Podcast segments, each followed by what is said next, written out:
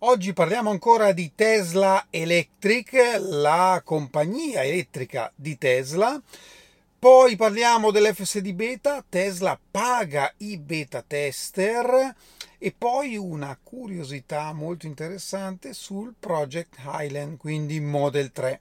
A tra poco!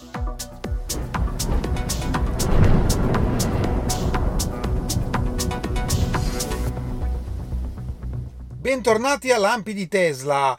Cominciamo oggi con la parte energy di Tesla, un mercato che, come vi dico sempre, supererà probabilmente quello delle auto, ma ci arriviamo. In Texas Tesla ha aperto la propria rete di distribuzione elettrica con il nome di Tesla Electric, è proprio una compagnia elettrica, ecco, diciamo così. Che cosa fa questa Tesla Electric? Mette insieme i clienti che hanno Powerwall e impianti solari e attraverso il software Autobidder va a gestire la produzione e la compravendita elettrica. Beh, uno di questi clienti ha eh, postato uno screenshot eh, della produzione dove arriva a eh, essere pagato addirittura 5 dollari per ogni kilowattora immesso in certe condizioni il che lo porta, insomma, nelle sue condizioni ad arrivare a guadagnare anche 150 dollari in un giorno. Beh, ovviamente non possiamo dare un giudizio su queste cifre perché non sappiamo l'entità dell'impianto, comunque è un dato che lascia il tempo che trova. Ma il punto interessante è che possiamo in maniera tangibile capire il vero potenziale di quello che sono le virtual power plant, quindi l'aggregazione di più produttori che hanno ovviamente fotovoltaico più batteria inseriti in un sistema dove un software va a gestire l'arbitraggio tra compra e vendita elettrica. Quindi vuol dire che in base al profilo che io decido di impostare, più o meno rischioso, tra virgolette, posso andare a vendere la corrente quando c'è maggior eh, richiesta e quindi a un prezzo più alto e ricomprarla quando invece costa molto meno. Questo è il vero potenziale della parte energy di Tesla, che sarà un'altra enorme rivoluzione. FSD beta, parliamo ovviamente di Nord America, beh sappiamo che chiunque negli Stati Uniti che o in abbonamento o perché ha acquistato il pacchetto FSD può semplicemente scaricare la beta e utilizzarla tutti i giorni, esattamente come facevo io quando ero negli Stati Uniti.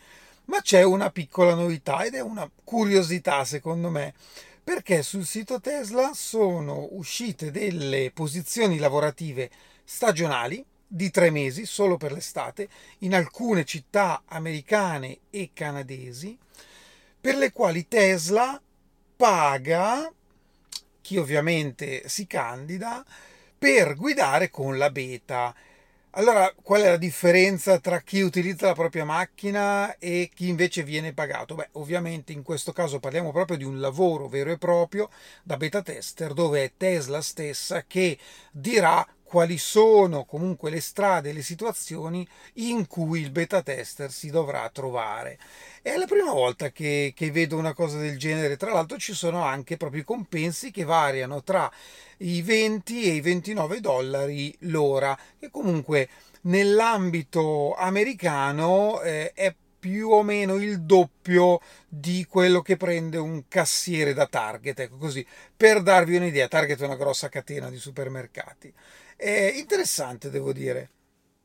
E ora torniamo a parlare della Model 3 Refresh, Project Island, insomma, chiamatela come volete, perché c'è un, un tweet eh, di Chris Zeng, che è comunque una fonte particolarmente affidabile, che ci dice che il Project Highland, del quale non sappiamo i dettagli comunque, eh, cioè se ne parla tanto, ne abbiamo parlato anche in un recente video che ho fatto, eh, dove, ripeto, non si sanno i dettagli, Ecco, lui dice che è nelle tempistiche previste e che circa 70 Model 3 attualmente sono già uscite con la fabbrica con il gigacasting anteriore e posteriore e poi dice che sono già state consegnate proprio a premessa della crescita di produzione.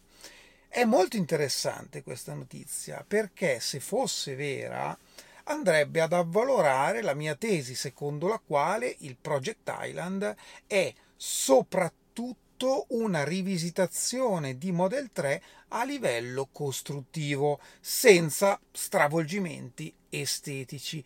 Ovviamente da confermare, mettiamolo, annoveriamolo come rumor, però devo dire che è una fonte attendibile. Beh, vediamo un po' che cosa succede da qui ormai a qualche giorno, qualche settimana, se ci sono novità in merito.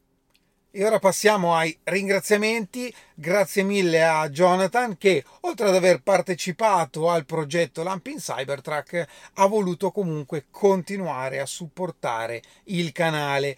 Grazie, grazie mille Jonathan. E un altro ringraziamento a Oliviero che ha ordinato la sua Model Y utilizzando il mio referral. Mi raccomando le foto quando ritirate le vostre auto.